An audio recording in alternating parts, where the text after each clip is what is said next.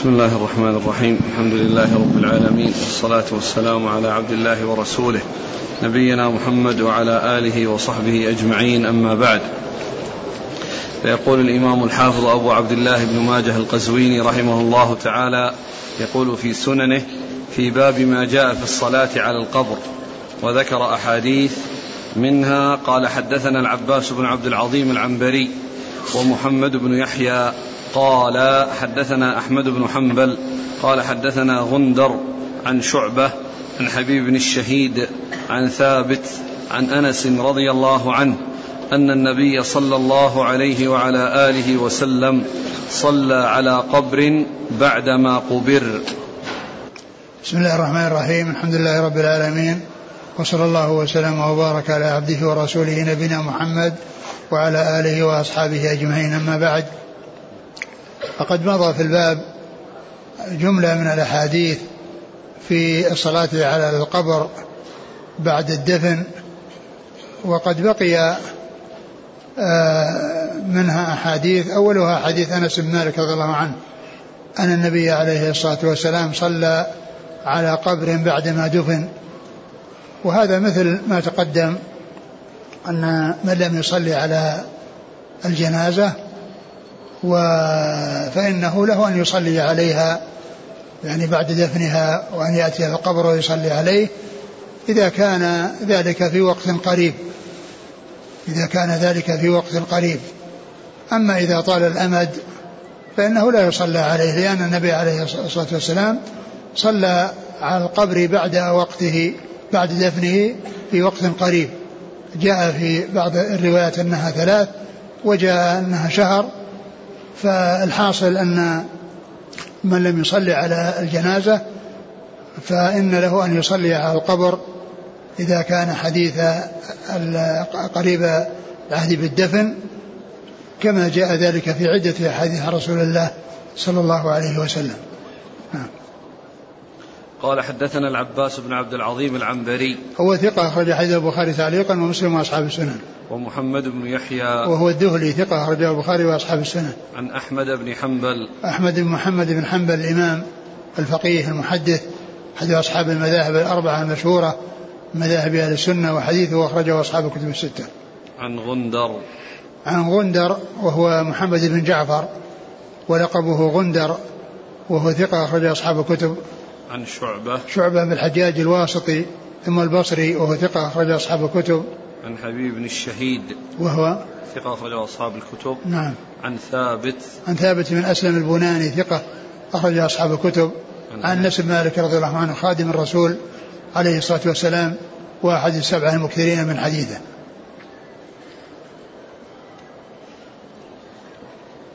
قال حدثنا محمد بن حميد. قال حدثنا مهران بن أبي عمر عن أبي سنان عن علقمة بن مرثد عن ابن بريدة عن أبيه رضي الله عنه أن النبي صلى الله عليه وعلى آله وسلم صلى على ميت بعدما دفن. ثم ذكر حديث بريدة بن حصيب رضي الله تعالى عنه أن النبي عليه الصلاة والسلام صلى على ميت بعدما دفن. وهذا مثل ما تقدم قبله من الحديث وفي إسناده ضعف ولكن متنه صحيح لأن الأحاديث التي مرت دالة على ما دل عليه هذا الحديث فهو إن كان ضعيف الإسناد إلا أن متنه صحيح. نعم.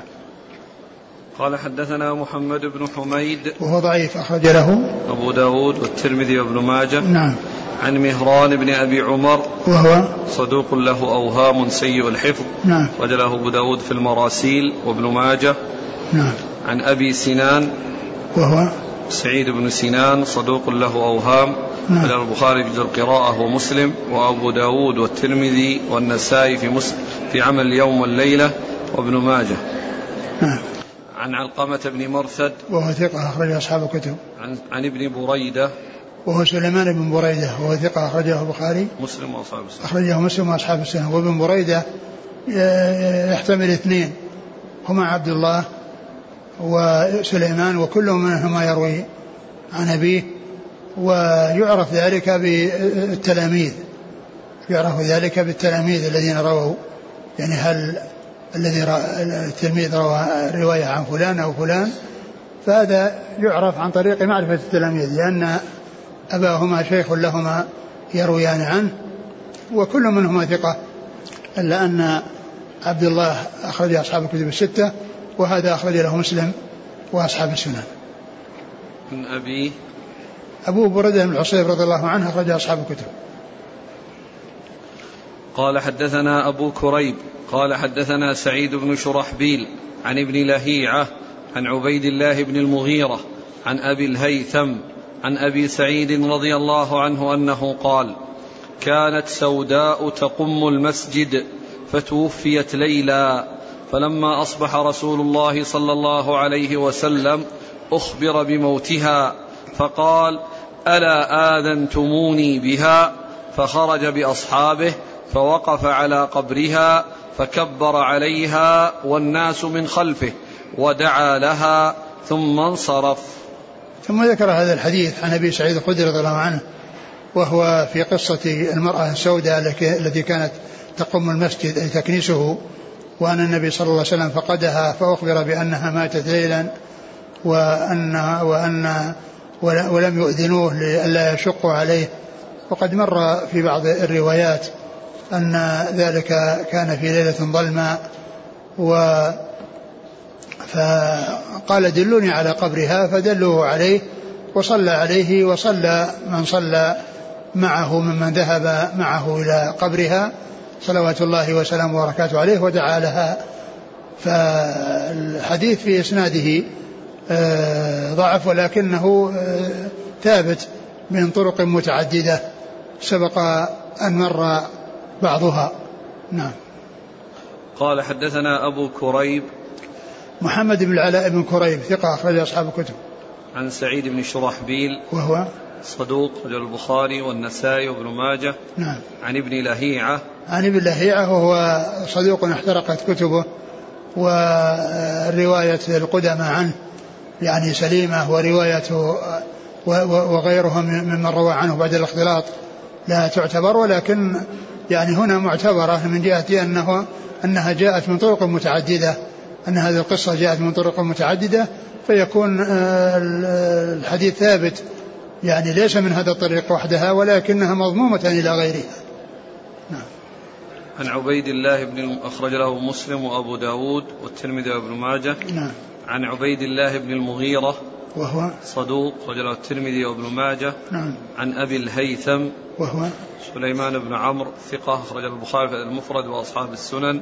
نعم. عن أبي سعيد. أبو سعيد سعد بن مالك بن سنان الخدري رضي الله عنه أحد السبعة المكثرين. من حديث الرسول صلى الله عليه وسلم.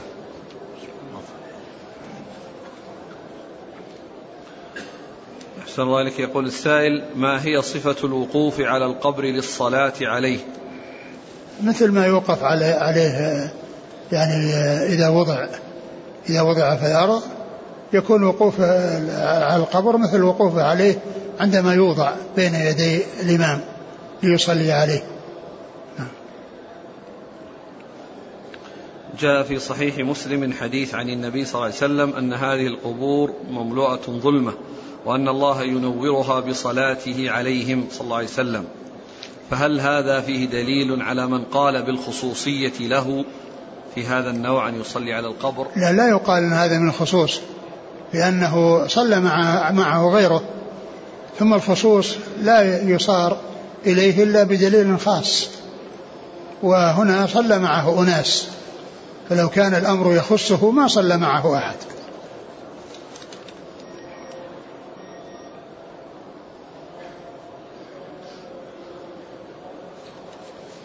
قال رحمه الله تعالى باب ما جاء في الصلاة على النجاشي. قال حدثنا أبو بكر بن أبي شيبة قال حدثنا عبد الأعلى عن معمر عن الزهري عن سعيد بن المسيب عن أبي هريرة رضي الله عنه أن رسول الله صلى الله عليه وعلى آله وسلم قال إن النجاشي قد مات فخرج رسول الله صلى الله عليه وسلم وأصحابه إلى البقيع فصفنا خلفه وتقدم رسول الله صلى الله عليه وسلم فكبر أربع تكبيرات. ثم ذكر باب الصلاة على النجاشي يعني الصلاة على الغائب لأن الصلاة على الحاضر وجاء في حديث المتعلقة بالنجاشي أنه يصلى على الغائب. والرسول عليه الصلاة والسلام أخبر بموت النجاشي في يومه فنعاه إليهم وأخبرهم بوفاته وخرج بهم إلى مصلى يعني مصلى الجنائز وصلى عليه وكبر أربعا كما يصلى على الجنازة الحاضرة. وقيل في صلاته عليه أنه لم يصلى عليه لأنه كان مسلما يكتم إسلامه. فلما توفي أطلعه الله عز وجل على وفاته في نفس اليوم الذي مات فيه فجمع أو قال لأصحابه إن أن النجاشي أو أن خلكم قد مات وخرج بهم وصلى على النجاشي. فدل هذا على أن من لم يصلى عليه فإنه يصلى عليه. من لم يصلى عليه من دفن أو مات في مكان يعني ولم يصلى عليه فإنه يصلى عليه. وبعض العلم قال إنه يصلى على كل غائب يعني وتوسع في ذلك. وبعضهم قال إن هذا خاص به وأنه لا يصلى على يعني من من من, من توفي ولو لم يصلى عليه في بلده لأن هذا من خصائص الرسول عليه الصلاة والسلام. وهذا غير صحيح. لأن لأنه لو كانت الخصوصية للرسول صلى الله عليه وسلم لبين ذلك. والأصل أن الخصوصية لا تثبت إلا بالنص عليها وإلا فإن فعله تشريع عليه الصلاة والسلام.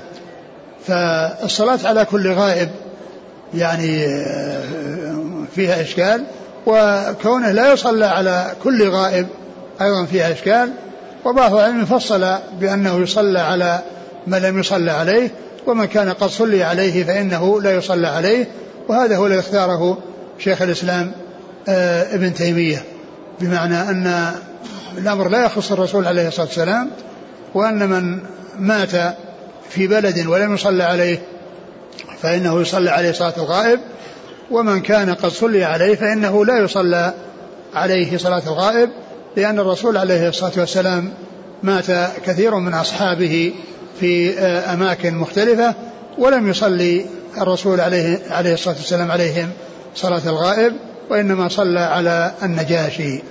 نعم. إن يقول أبو هريرة أن الرسول صلى الله عليه وسلم قال إن النجاشي قد مات فخرج رسول الله. والنجاشي هذا لقب لملك الحبشة ولمن يملك الحبشة. فيقال يعني يطلق عليه النجاشي واسمه أصحمة. و وهذا مثل الألقاب التي تكون في في بعض الأماكن مثل كسرى لقب من يملك الفرس وقيصر لقب من يملك الروم وتبع لقب من يملك اليمن وهكذا. فيعني فهذا لقب وأما اسم النجاشي فهو أصحمة. نعم. قال إن النجاشي قد مات فخرج رسول الله صلى الله عليه وسلم وأصحابه إلى البقيع. المقصود بالبقيع المكان الذي يصلى عليه حول صلى فيه الجنائز حول البقيع وليس المقصود بداخل البقيع أو داخل المقبرة وإنما في المكان الذي صلى فيه على الجنائز. ومعلوم أن أكثر فعله صلى الله عليه وسلم أنه خارج المسجد وقليل من ذلك يكون في المسجد وكل من ذلك صحيح. والرسول عليه الصلاة والسلام فعل في الصلاة على الغائب مثل ما كان يفعل في الصلاة على الحاضر حيث خرج إلى المصلى وصف أصحابه وكبر عليه أربعة. فهذا يدل على الصلاة على الغائب إذا لم يصلى عليه ويدل أيضا على أن التكبير على الصلوات التكبير على الأموات عندما يصلى عليهم سواء كانوا حاضرين أو غائبين آه أنه أربع تكبيرات. نعم. قال حدثنا أبو بكر بن أبي شيبة. هو عبد الله بن محمد بن إبراهيم بن عثمان ثقة أخرج أصحاب الكتب إلى الترمذي. عن عبد الأعلى. ابن عبد الأعلى وهو ثقة أخرج أصحاب الكتب. عن معمر. معمر بن راشد الأزدي البصري ثم اليماني ثقة أخرج أصحاب الكتب. عن الزهري. ومحمد بن مسلم بن عبد الله بن شهاب ثقة أخرج أصحاب الكتب. عن سعيد بن المسيب. وهو ثقة فقيه أحد فقهاء المدينة السبعة في عصر التابعين. أخرج أصحاب الكتب. عن أبي هريرة. أبو هريرة عبد الرحمن بن صخر الدوسي رضي الله عنه أكثر الصحابة حديثا قال حدثنا يحيى بن خلف ومحمد بن زياد. قال حدثنا بشر بن المفضل. حاء قال وحدثنا عمرو بن رافع. قال حدثنا هشيم جميعا عن يونس عن أبي قلابة عن أبي المهلب عن عمران بن حصين رضي الله عنهما أن رسول الله صلى الله عليه وسلم قال إن أخاكم النجاشي قد مات فصلوا عليه. قال فقام فصلينا خلفه وإني لفي الصف الثاني فصلى عليه فصلى عليه صفين. ثم ذكر حديث عمران بن حصين رضي الله عنه وأن أن أن الرسول عليه الصلاة والسلام لما مات النجاشي أخبرهم بوفاته وأمرهم بالصلاة عليه وذهب وصلى بهم وصفهم صفين كما جاء في هذا الحديث. نعم. قال حدثنا يحيى بن خلف. هو؟ صدوق له مسلم وأبو داود والترمذي وابن ماجه. نعم. ومحمد بن زياد. وهو؟ صدوق يخطئ أخرج البخاري وابن ماجه. عن بشر بن المفضل. وهو ثقة أخرج أصحاب الكتب. ها قال وحدثنا عمرو بن رافع وهو ثقة أخرج له ابن ماجه. نعم. عن هشيم. هشيم بن بشير الواسطي ثقة أخرج أصحاب الكتب. قال جميعا عن يونس. يونس بن عبيد ثقة أخرج أصحاب الكتب. عن أبي قلابة. وعبد الله بن زيد الجرمي هو ثقة أخرج أصحاب الكتب. عن أبي المهلب. وهو ثقة أخرج البخاري في المفرد ومسلم وأصحاب السنن. نعم. عن عمران بن الحصين. رضي الله عنه أخرج أصحاب الكتب.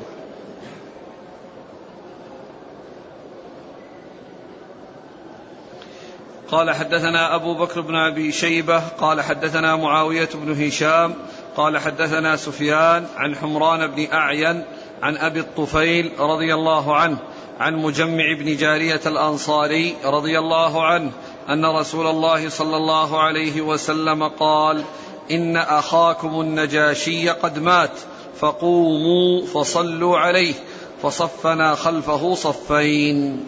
ثم ذكر حديث مجمع مجمع بن جارية رضي الله عنه وهو مثل ما تقدم في حديث عمران أنه أخبرهم بوفاته وأنه أمرهم بالصلاة عليه وأنه صلى بهم وجعلهم صفين وهو مثل ما تقدم في حديث عمران بن حسين.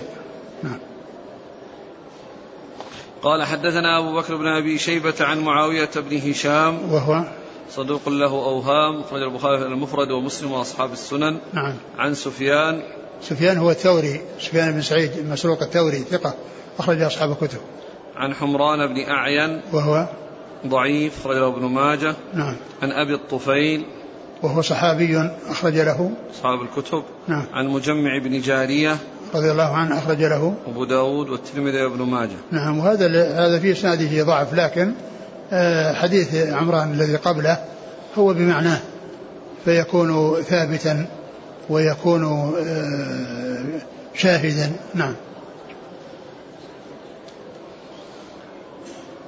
قال حدثنا محمد بن المثنى قال حدثنا عبد الرحمن بن مهدي عن المثنى بن سعيد عن قتادة عن أبي الطفيل رضي الله عنه عن حذيفة بن أسيد رضي الله عنه أن النبي صلى الله عليه وسلم خرج بهم فقال صلوا على أخ لكم مات بغير أرضكم قالوا من هو؟ قال النجاشي. ثم ذكر هذا الحديث عن حذيفة بن أسيد رضي الله عنه أن أنه أخبرهم أو خرج بهم قال صلوا على أخ أخ لكم مات في غير أرضكم فقالوا من هو؟ قال النجاشي. فصلى بهم. فكل هذه الأحاديث تتعلق بالنجاشي وبالصلاة عليه. نعم. قال حدثنا محمد بن المثنى. هو أبو موسى العنزي الزمن وهو ثقة أخرج أصحاب الكتب وهو شيخ لأصحاب الكتب الستة. عن عبد الرحمن بن مهدي. وهو ثقة أخرج أصحاب الكتب الستة. عن المثنى بن سعيد. وهو؟ ثقة أخرج أصحاب الكتب. نعم. عن قتادة. قتادة بن دعامة السدوسي البصري ثقة أخرج أصحاب الكتب. عن أبي الطفيل عن حذيفة بن أسيد. حذيفة بن أسيد رضي الله عنه أخرج له. مسلم وأصحاب السنن. نعم. قال حدثنا سهل بن أبي سهل قال حدثنا مكي, مكي بن إبراهيم أبو السكن عن مالك عن نافع عن ابن عمر رضي الله عنهما أن النبي صلى الله عليه وسلم صلى على النجاشي فكبر أربعا. ثم ذكر هذا الحديث عن ابن عمر وهو فيما يتعلق بالنجاشي والصلاة عليه وأن النبي صلى الله عليه وسلم صلى عليه وكبر أربعة وهو دال على الصلاة على الغائب ودال على أن التكبير في الجنازة أربع آه، سواء في ذلك من كان حاضرا ومن كان غائبا. نعم. قال حدثنا سهل بن أبي سهل وهو صدوق أخرج له. ابن ماجه نعم. عن مكي بن إبراهيم. مكي بن إبراهيم آه هذا من أكبر شيوخ البخاري وهو ثقة أخرج أصحاب الكتب. عن مالك. مالك بن أنس إمام دار الهجرة المحدث الفقيه المشهور أحد أصحاب المذاهب الأربعة المشهورة من مذاهب أهل السنة وحديثه أخرجه أصحاب الكتب الستة. عن نافع. نافع مولى بن عمر ثقة أخرج أصحاب الكتب. عن ابن عمر. عبد الله بن عمر بن الخطاب رضي الله عنهما أحد العبادله الأربعة من الصحابة وأحد السبعة المكثرين من حديث الرسول صلى الله عليه وسلم. يقول السائل هل النجاشي صحابي أم تابعي؟ لا هو تابعي ليس بصحابي لأنه لأنه, لأنه ما, ما لقي النبي عليه الصلاة والسلام. وتعريف الصحابي هو من لقي النبي صلى الله عليه وسلم مؤمنا به ومات على الإسلام. من لقي النبي صلى الله عليه وسلم مؤمنا به ومات على الإسلام وهو لم يلقى النبي صلى الله عليه وسلم. لم يلقى النبي صلى الله عليه وسلم. وإنما هو تابعي يعتبر لأنه لقي الصحابة. نعم. هل تصلى لقي صلاة؟ الصحابة الذين ذهبوا إلى الحبشة. ومما يذكر أن أن عمرو بن العاص لما ذهب وكان كافرا أنه يعني أسلم يعني هناك يعني عند يعني عند النجاشي ويقال أو يعني من اللطائف التي يذكرونها يكون صحابي أسلم على يد تابعي. صحابي أسلم على يد تابعي.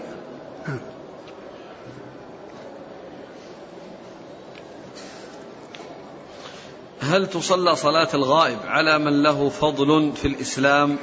بعض أهل العلم قال ذلك.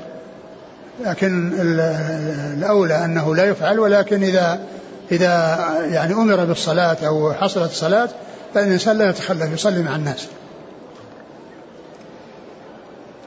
هل صلى النبي صلى الله عليه وسلم على أحد غير النجاشي صلاة الغائب؟ ما نعلم. ما نعلم أن صلاة الغائب حصلت إلا على النجاشي ما ثبت إلا في قصة النجاشي.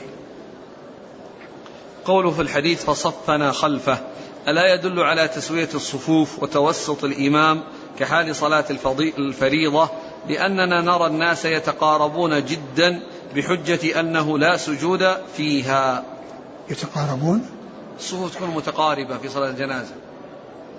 بعض الأحيان يصطفون خلف الإمام. على كل إذا كان إن إذا كان إن, إن المكان ضيق أو أنه يعني الجنازة آه، قدمت وترتب على ذلك التأخر وصاروا متقاربين ما في بأس لأن هي صفوف وليس فيها ركوع ولا سجود.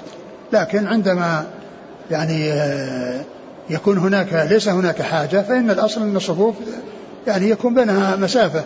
لكن آه، حيث يعني يضيق المكان أو يعني تقدم الجنازة ثم يرجع الناس الذين يعني كانوا في الصف الأول فيقربون من الصف الثاني ما في بأس.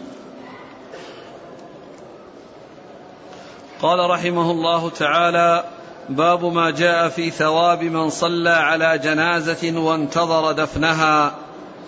قال حدثنا أبو بكر بن أبي شيبة قال حدثنا عبد الأعلى عن معمر عن الزهري عن سعيد بن المسيب عن أبي هريرة رضي الله عنه عن النبي صلى الله عليه وعلى آله وسلم أنه قال من صلى على جنازة فله قراط ومن انتظر حتى يفرغ منها فله قراطان.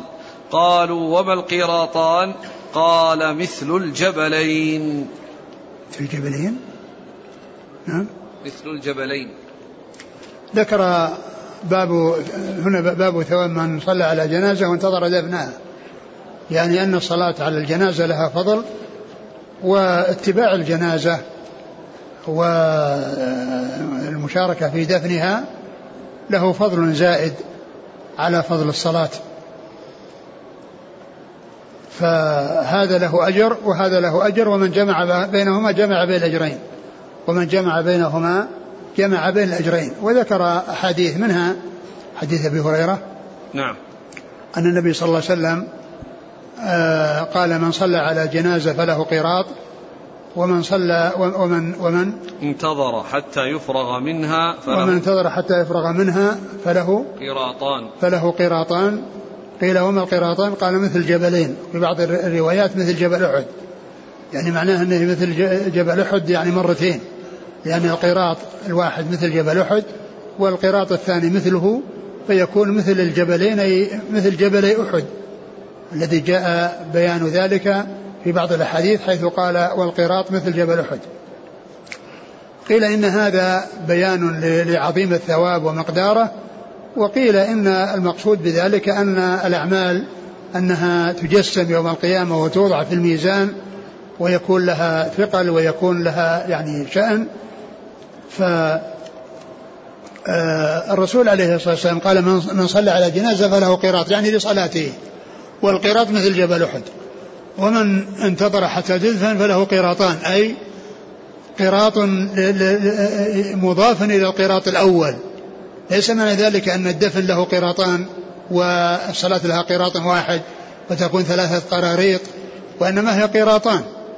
آه الأول يعني من آه من صلى على الجنازة ولم يتبعها فإنه يحصل قراط ومن صلى وانتظر دفنها فإنه يكون له قراط آخر. فيكون قراطان يعني مع القراط الأول. وهذا مثل ما جاء في الحديث من صلى العشاء في جماعة فكأنما قام نصف الليل ومن صلى الفجر فكأنما قام الليل كله. المقصود بذلك أن من صلى العشاء كأنما قام نصف الليل يعني الأول ومن صلى الفجر فكأنما قام الليل كله يعني معناه لجمع بين الصلاتين. يعني صلاة العشاء وصلاة الفجر يعني قام الليل كله. فيحصل بصلاة العشاء نصف الليل الأول ويحصل بصلاة الفجر نصف الليل الثاني فيكون بذلك كأنما قام الليل كله. فهذا من جنس هذا. هذا من جنس هذا. يعني وليس معنى ذلك أن من صلى الفجر يصير مثل قيام الليل كله. وكذلك هنا من صلى من تبع الجنازة ولم يصلي عليها يعني يكون كأنما قام آه، كأنما فيكون له قراطان وإنما قراط للصلاة وقراط آه، لاتباع الجنازة. وقد بين عليه الصلاة والسلام وقد سئل عن القراط فقال مثل يعني مثل جبلين هنا وفي الرواية الأخرى القراط مثل جبل أحد. والبخاري رحمه الله لما ذكر الحديث في ال في ال في بيان ثواب من صلى على الجنازة ومن شارك في دفنها وأن الرسول عليه الصلاة والسلام قال له قيراطان مثل جبل أحد. قال البخاري رحمه الله لقد قال ابن عمر لقد فرطنا في قراريط كثيرة. قال ابن عمر لقد فرطنا في قراريط كثيرة. يعني إن, إن, إن يعني أنه فاتهم أو أنهم ما حصل منهم أنهم يحصل منهم يعني هذا الشيء الذي هو الصلاة والدفن. فقال قد فرطنا يعني ضيعنا أو فاتنا يعني قراريط كثيرة. وكان من عادة البخاري رحمه الله أنه إذا كان في الحديث كلمة غريبة وأراد أن يفسرها لا يفسرها بلفظ الحديث وإنما يأتي بكلمة من القرآن تماثلها ثم يفسر تلك الكلمة من القرآن. فيكون بذلك جمع بين تفسير الحديث وتفسير تفسير القرآن وتفسير الحديث. فإن البخاري رحمه الله لما قال أتى بحديث ابن عمر أو كلام ابن عمر لقد فرطنا في قرارات كثيرة ما قال فرطنا ضيعنا وإنما قال فرطت في جنب الله ضيعت من أمر الله. أتى بالكلمة التي في سورة الزمر فرطت في جنب الله ففسرها فقال ضيعت من أمر الله. فهذه طريقة البخاري رحمه الله التي سلكها في صحيحه أنه عندما يكون في الحديث كلمة غريبة ويكون في القرآن كلمة تماثلها فإنه يأتي بالكلمة من القرآن ويفسرها ويكون بذلك فسر الحديث و آه، والقرآن. نعم. قال حدثنا أبو بكر بن أبي شيبة عن عبد الأعلى عبد الأعلى نعم مر ذكره عن معمر عن الزهري عن سعيد بن المسيب عن أبي هريرة. كل هؤلاء مر ذكره قال حدثنا حميد بن مسعدة قال حدثنا خالد بن الحارث قال حدثنا سعيد عن قتادة قال حدثني سالم بن أبي الجعد عن معدان بن أبي طلحة عن ثوبان رضي الله عنه أنه قال قال رسول الله صلى الله عليه وسلم من صلى على جنازة فله قراط ومن شهد دفنها فله قراطان. قال فسئل النبي صلى الله عليه وسلم عن القراط فقال مثل أحد. وهذا مثل الذي قبله نعم. قال حدثنا حميد بن مسعدة. صدوق أخرجه مسلم وأصحاب السنة. عن خالد بن الحارث. وهو ثقة أخرج أصحاب الكتب. عن سعيد. وابن أبي عروبة ثقة أخرج أصحاب الكتب. عن قتادة عن سالم بن أبي الجعد وهو ثقة أخرج أصحاب الكتب. نعم. عن معدان بن أبي طلحة وهو ثقة أخرج له مسلم وأصحاب السنن. نعم. عن ثوبان رضي الله عنه أخرج له خالف المفرد ومسلم وأصحاب السنن. نعم. قال حدثنا عبد الله بن سعيد. قال حدثنا عبد الرحمن المحاربي عن حجاج بن أرطاه عن عدي بن ثابت عن زر بن حبيش عن أبي بن كعب رضي الله عنه أنه قال قال رسول الله صلى الله عليه وسلم من صلى على جنازة فله قراط ومن شهدها حتى حتى تدفن فله قراطان والذي نفس محمد بيده القراط أعظم من أحد هذا. ثم ذكر حديث أبي بن كعب رضي الله عنه وهو مثل الذي قبله وفيه الحجاج بن أرطاه وهو مدلس قد روى بالعنعنة ولكن الحديث آه، متن الحديث ثابت بالأحاديث الأخرى ومنها آه، ما مر. نعم. قال حدثنا عبد الله بن سعيد. الأشج وهو ثقة أخرج أصحاب الكتب. عن عبد الرحمن المحاربي. وهو؟ لا بأس به رجل أصحاب الكتب. نعم. عن حجاج بن أرطاه. وهو صدوق كثير الخطأ والتدليس نعم. البخاري في المفرد ومسلم وأصحاب السنن نعم. عن علي بن ثابت وهو ثقة أخرج أصحاب الكتب نعم. عن زر بن حبيش وهو ثقة أخرج أصحاب الكتب وهو من المخضرمين زر بن حبيش هو من المخضرمين الذين أدركوا الجاهلية والإسلام ولم يلقوا النبي صلى الله عليه وسلم نعم. عن أبي بن كعب رضي الله عنه أخرج أصحاب الكتب يقول السائل من صلى على أكثر من جنازة في صلاة واحدة فهل له على كل جنازة قراط والله فضل الله واسع. أقول فضل الله واسع لكن هل يكون له لكل جنازة يعني قراط الله أعلم. الجمع بين قوله لأنه عمله واحد ولكن الإحسان متعدد. العمل واحد والإحسان متعدد يعني يكون أحسن إلى الموتى هذا متعدد وأما عمله فإنه واحد لأنها صلاة واحدة. وهل يكون له قراريط بعدد الجنائز؟ الله أعلم. وفضل الله واسع. الجمع بين الحديث مثل أحد أعظم من أحد. ما ما في ما في تنافي. يعني يعني مثل واعظم قريب بعضها من بعض. جاء في بعض الأحاديث ترتيب الأجر لمن صلى على الجنازة بقراط وفي بعضها ترتيب الأجر لمن تبعها من البيت وصلى عليها. فهل تحمل الأحاديث التي فيها الصلاة دون ذكر اتباعها من البيت على ذلك؟ من صلى على الجنازة لا شك أن من تبعها من البيت لا شك أنها أعظم أجر وخطواته وعمله الزائد لا شك أنه مأجور عليه. لكن الأحاديث التي وردت من صلى على الجنازة وتبعها حتى تدفن فإن القريضة تحصل لمن حصل منه هذا وهذا. ولا يقال أن هذه القريضة تحصل إلا إذا كان من البيت. نعم. هل الحصول على أجر القراط حتى من صلى على الجنازة بعد دفنها؟ والله لا شك أنه الإنسان الثواب والأجر عند الله عز وجل ولا شك أنه مأجور. أقول لا شك أن ذلك مأجور لكن هل هو يعني بهذا المقدار أو بغير المقدار؟ الله تعالى أعلم. وإطلاق الصلاة تحصل على من حصل منه هذا وهذا. لكن ترتيب الحديث وذكر الحديث هو على الغالب الذي فيه أن الصلاة ثم ثم اتباع ودفن. وهذا صلاة بعد الدفن.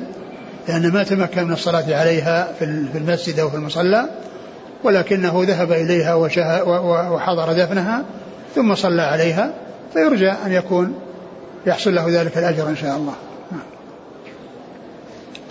هل يحصل الأجر لمن تبعها حتى توضع في القبر أم لا بد حتى ينتهى من الدفن الذي يظهر والله أعلم حتى يفرغ من دفنها أن من بعض الروايات اللي راحت إيش فيه؟ اللي راحت؟ إيه نعم. الأول من انتظر حتى يفرغ منها. آه. من انتظر حتى يفرغ منها من الجنازة لكنه لم يشارك في الدفن. أبدا فقط. أبدا يكفي لأن ما كل ما كلهم يشاركون ولا يتيسر لهم أن يشاركوا لو أرادوا. قال رحمه الله تعالى باب ما جاء في القيام للجنازة. قال حدثنا محمد بن رمح قال أخبرنا الليث بن سعد عن نافع عن ابن عمر رضي الله عنهما عن عامر بن ربيعة رضي الله عنه عن النبي صلى الله عليه وسلم. حا قال وحدثنا هشام بن عمار قال حدثنا سفيان عن الزهري عن سالم عن أبيه عن عامر بن ربيعة قال أنه سمعه يحدث عن النبي صلى الله عليه وسلم أنه قال إذا رأيتم الجنازة فقوموا لها حتى تخلفكم أو توضع. ثم ذكر القيام للجنازة. والقيام للجنازة يعني إذا مرت وناس جالسون فإنهم يقومون.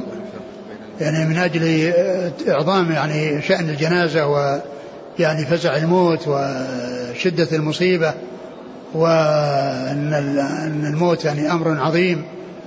فأورد هذا الحديث أن النبي عليه الصلاة والسلام قال إذا قال إذا إذا رأيتم الجنازة فقوموا لها حتى تخلفكم يعني إذا مر بالجنازة كما جاء في الرواية الأخرى إذا مر بالجنازة فإنهم يقومون حتى تخلفهم يعني حتى يعني يذهب الذين يحملونها بها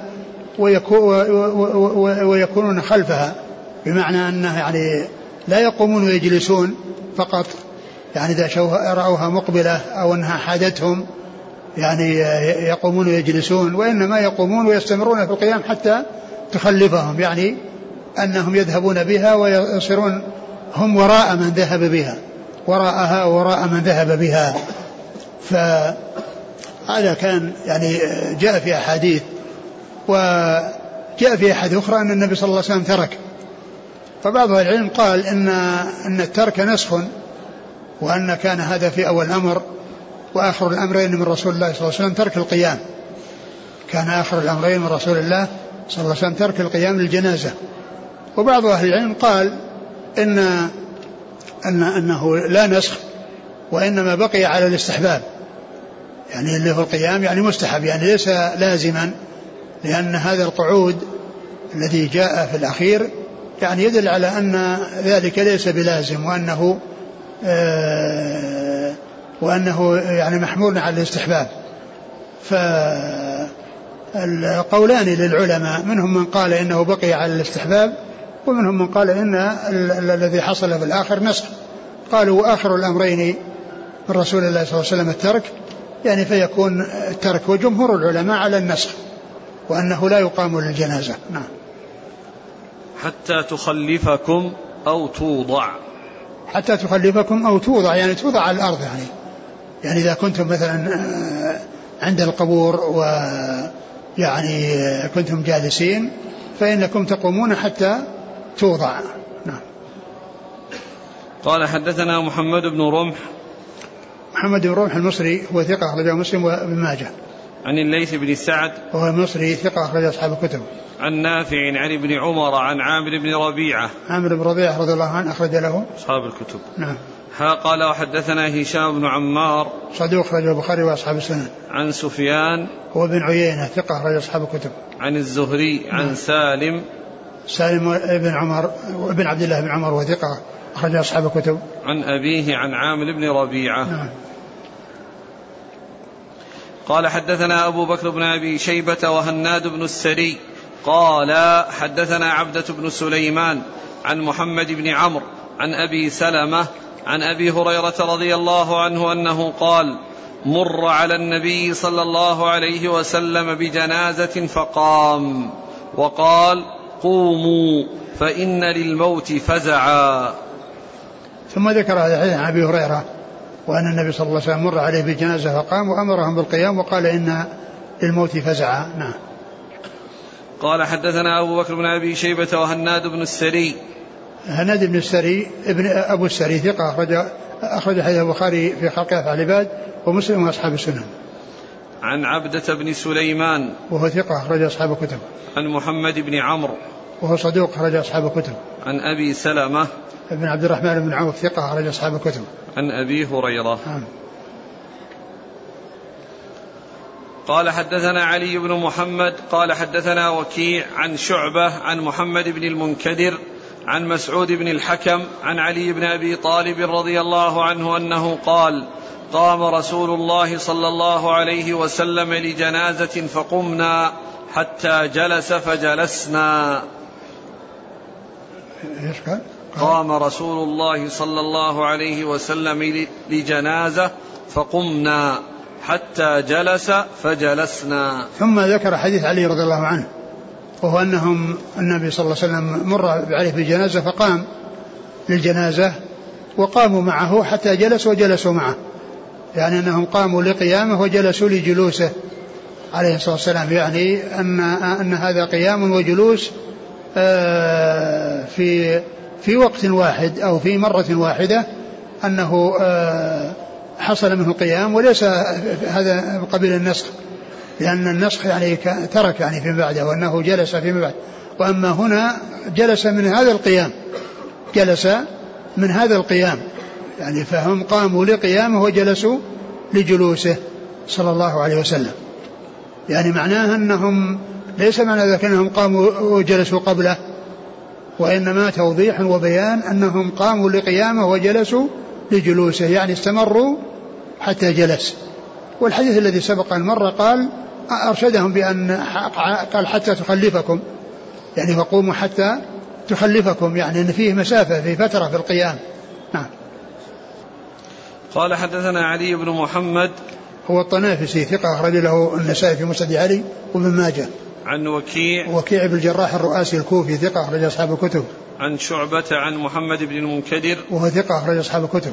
عن مسعود بن الحكم وهو قال له رؤية أخرجه مسلم وأصحاب السنن. نعم. عن علي بن أبي طالب رضي الله عنه أمير المؤمنين ورابع الخلفاء الراشدين الهادي المهديين صاحب المناقب الجمة والفضائل الكثيرة وحديثه عند أصحاب الكتب الستة.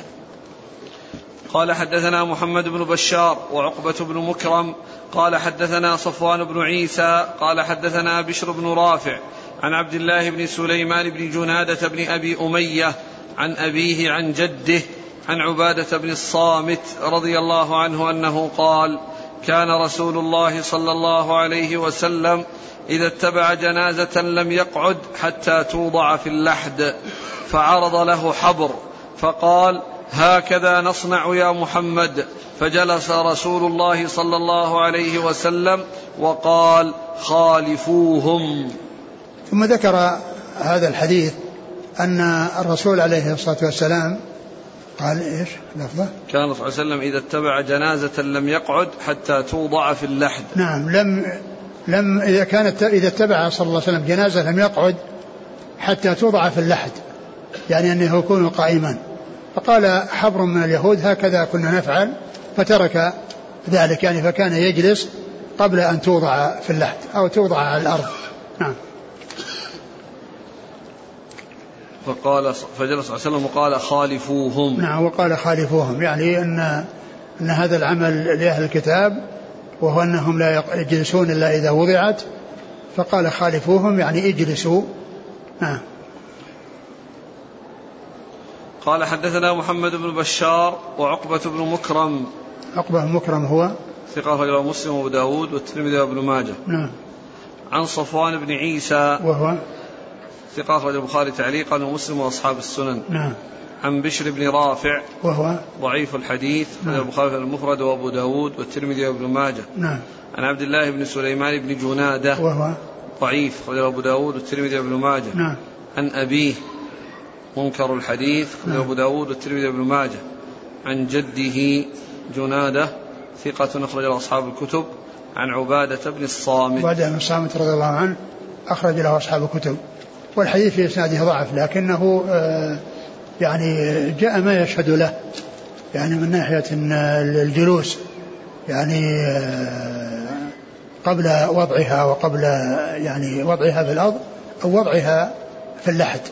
يعني الإنسان له أن يجلس أو أن الجلوس أنه سائق وأن القيام ليس يعني بلازم. وإذا كان القيام يعني حصل لأمر أقصد ذلك كون يعني الوقت قصير وأن المسافة المكان يعني يعني آه، ضيق فالأمر في ذلك واسع. إن وقف لا بأس وإن جلس لا, لا بأس. لكن القيام ليس بلازم. الحديث هذا الأخير. كان صلى الله عليه وسلم إذا اتبع جنازة لم يقعد. الباب في قضية القيام للجنازة. لأن هذا في قيام هذا. هذا قيام لأنه قائم. قيام في الاتباع لكن لما تمر. طبعا يعني اشترك في القيام لأن هذا القيام الجاز عن مرورها عند مرورها وهذا القيام يعني حتى توضع في الأرض. وكل منهما نسخ. نعم. وكل منهما نسخ يعني سواء كان يعني القيام عند قيامها عند مرورها أو القيام يعني لها حتى توضع في اللحد أو في الأرض. كل ذلك قد نسخ. نعم. آه، النسخ هل يقال أن أنه من باب سد الذرائع حتى لا يعتقد بأنه تعظيم للأموات؟ هو النسخ للسنة. السنة جاءت به أولا ثم جاءت بتركه ثانيا. لأنها يعني الحكمة اللي ذكرها باقية. فإن للموت فزعا. نعم والموت كما هو معلوم الفزع موجود ولو كان الناس ياسين أيضا. لكن هذا يدل على يعني يعني عظم شأن الموت ولكن التذكر و ولكن كون النبي فعل هذا أولا الأصل أنه يفعل كما فعل وما دام أنه آخر الأمرين منه الترك فيصار إلى آخر الأمرين. القيام للجنازة سواء كان الميت مسلم أو غير مسلم. نعم مطلق. لأن القضية ليست تعظيم للميت وإنما تعظيم للموت. هل يفهم من هذه الأحاديث أن النبي صلى الله عليه وسلم كان أحيانا لا يصلي على بعض الجنائز في المدينة؟ مر عن وسلم بجنازة فقام ثم حتى مرت ما جلس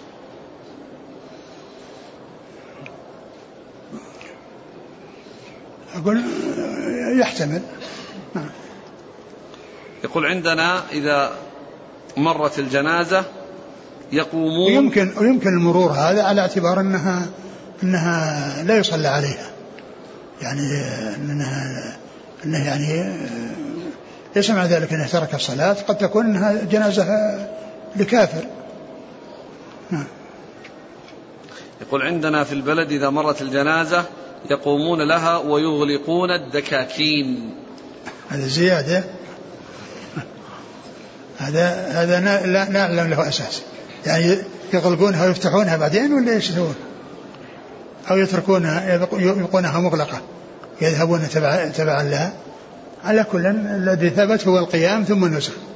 وأما الدكاكين وتعطيل الأعمال هذه ما نعلم لها أساس. قال رحمه الله تعالى باب ما جاء فيما يقال إذا دخل المقابر. قال حدثنا إسماعيل بن موسى قال حدثنا شريك بن عبد الله عن عاصم بن عبيد الله عن عبد الله بن عامر بن ربيعة عن عائشة رضي الله عنها أنها قالت فقدته يعني النبي صلى الله عليه وسلم. فإذا هو بالبقيع فقال السلام عليكم دار قوم مؤمنين أنتم لنا فرط وإنا بكم لاحقون. اللهم لا تحرمنا أجرهم ولا تفتنا بعدهم. ثم ذكر يعني هذا الترجمة باب, باب ما يقال. إذا دخل المقابر. ما يقابل ما يقال إذا دخل المقابر يعني ما يقال من السلام على الموتى والدعاء لهم. يعني عندما يدخل المقابر فإنه يدعو لهم ويسلم عليهم. وأورد حديث عائشة رضي الله عنها أنها فقدت النبي صلى الله عليه وسلم فوجدته يعني في البقيع وأنه يدعو لأهل البقيع فيقول السلام السلام عليكم دار قوم مؤمنين. السلام عليكم دار قوم مؤمنين. آه أنتم, أنتم لنا فرط. أنتم لنا فرط يعني أنتم متقدمون علينا لأن الفرط هو الذي يتقدم آه, آه، يعني يتقدم الناس للماء أو يتقدم الناس للشيء. أنتم لنا فرط ونحن بكم وإن بكم لاحقون. وإنا بكم لاحقون. يعني هذا المسلك الذي سلكتموه هو هو مسلكنا نحن. وكل نفس ذائقة الموت وكل من عليها فان. ف ففي زيارة القبور الدعاء للأموات وتذكر الموت. الدعاء للأموات وتذكر الموت وكذلك تحصيل الأجر بفعل السنة التي سنها رسول الله عليه الصلاة والسلام. لأن الزيارة شرعية يترتب عليها فائدة للميت المزور ويترتب عليها فائدة للزائر. وهو أنه يتذكر الموت فيستعد له بالأعمال الصالحة. وأيضا يفعل سنة سنها رسول الله عليه الصلاة والسلام وهي الزيارة فيؤجر على فعل السنة. وأيضا كونه يحسن إلى الأموات بالدعاء لهم فيؤجر على إحسانه بالدعاء لهم. وهذا الحديث في إسناده ضعف ولكن الأولى يعني يوجد له شواهد يعني وأما آخره الذي هو اللهم لا تحرمنا أجره ولا تفتنا بعده فإنما جاء من هذا الطريق التي فيها ضعف. ولكن هذا جاء في الصلاة على الجنازة الذي هو اللهم اغفر أجره ولا تفتنا بعده. نعم. قال حدثنا إسماعيل بن موسى. هو؟ صدوق يخطئ أخرج البخاري في خلق أفعال العباد وأبو داود والترمذي وابن ماجه. نعم. عن شريك بن عبد الله. شريك بن عبد الله النخعي الكوفي صدوق أخرج حديث البخاري تعليقا ومسلم أصحاب السنة. عن عاصم بن عبيد الله وهو ضعيف أخرج له. أبو داود والترمذي والنسائي في مسلم في عمل يوم والليلة وابن ماجه. نعم. عن عبد الله بن عامر بن ربيعة. وهو؟ ولد على عهد النبي صلى الله عليه وسلم أخرج أصحاب الكتب. نعم. عن عائشة. أم المؤمنين رضي الله عنها وأرضاها الصديقة بنت الصديق. وهي ممن أكثر الرواية عن رسول الله صلى الله عليه وسلم. قال حدثنا محمد بن عباد بن آدم. قال حدثنا أبو أحمد. قال حدثنا قال قال حدثنا سفيان عن علقمة بن مرثد عن سليمان بن بريدة عن أبيه رضي الله عنه أنه قال كان رسول الله صلى الله عليه وسلم يعلمهم إذا خرجوا إلى المقابر. كان قائلهم يقول السلام عليكم أهل الديار من المؤمنين والمسلمين وإنا إن شاء الله بكم للاحقون. وإنا إن شاء الله بكم لاحقون. نسأل الله لنا ولكم العافية. ثم ذكر هذا الحديث عن بريدة بن الحصيب رضي الله عنه أن النبي صلى الله عليه وسلم كان يعلمهم إذا زاروا المقابر أن يقول قائلهم يعني بما يعلمهم الرسول عليه الصلاة والسلام إياه أنهم يقول السلام عليكم السلام عليكم أهل الديار من المؤمنين والمسلمين وإنا إن شاء الله بكم لاحقون. آه، نسأل الله نعم لنا نسأل الله لنا ولكم العافية. فهذه آه، فهذا مما ثبت في زيارة المقابر والدعاء لأهلها وهو أن الإنسان يسلم عليهم في الأول ويقول السلام عليكم أهل الديار ومن من المسلمين وهذا الدعاء إنما يكون لمن كان مسلما ولا يكون للكفار فإن الكفار يزارون من أجل تذكر الموت لا من أجل الدعاء لهم. وإنما تذكر الموت والدعاء للأموات إنما يكون في حق المسلمين.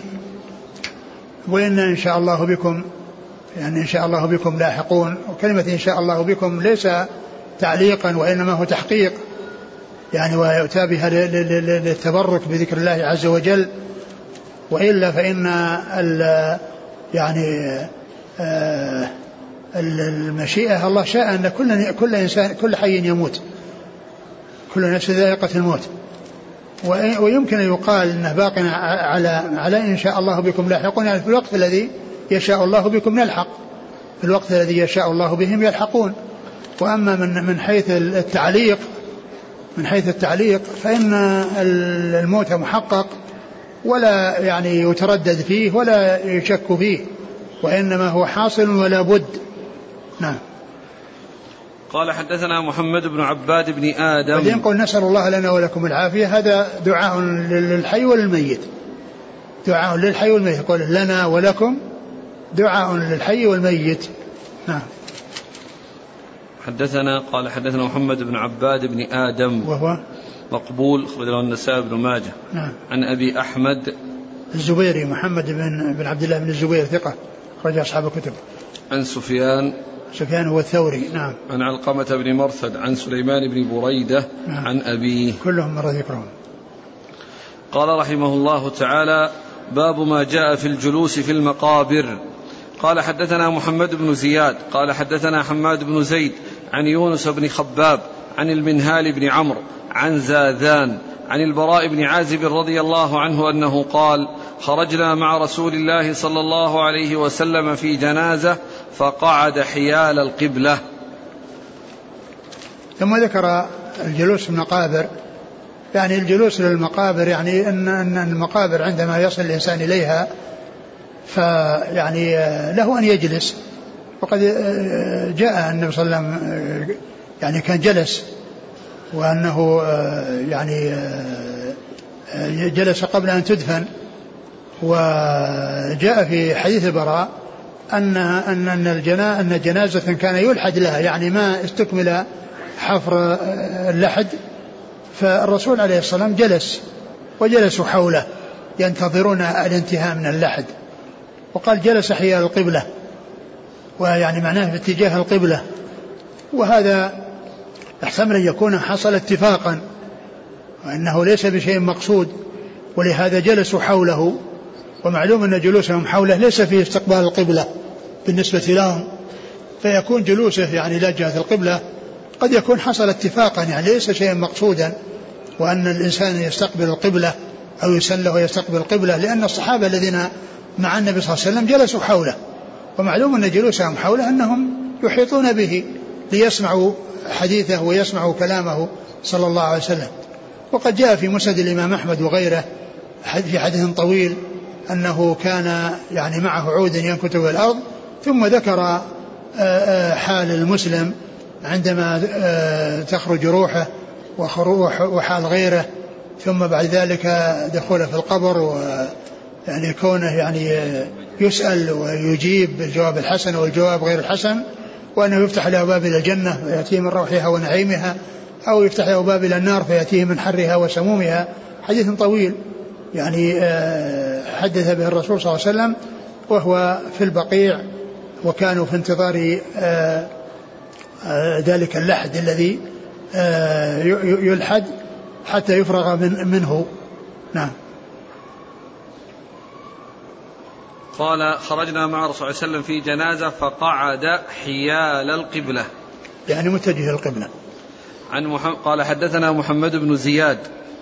نعم مر ذكره. عن حماد بن زيد ثقة أخرج أصحاب الكتب. عن يونس بن خباب وهو صدوق يخطئ أخرج البخاري في المفرد وأصحاب السنن. نعم. عن المنهال بن عمرو. وهو صدوق أخرجه البخاري وأصحاب السنن. عن زاذان وهو صدوق أخرجه البخاري في المفرد ومسلم وأصحاب السنن. نعم. عن البراء بن عازب. رضي الله تعالى عنهما أخرج أصحاب الكتب. قال حدثنا أبو كريب قال حدثنا أبو خالد الأحمر عن عمرو بن قيس عن المن قال حدثنا أبو كريب قال حدثنا أبو خالد الأحمر عن عمرو بن قيس عن المنهال بن عمرو عن زاذان عن البراء بن عازب رضي الله عنهما أنه قال خرجنا مع رسول الله صلى الله عليه وسلم في جنازة فانتهينا إلى القبر فجلس وجلسنا كأن على رؤوسنا الطير.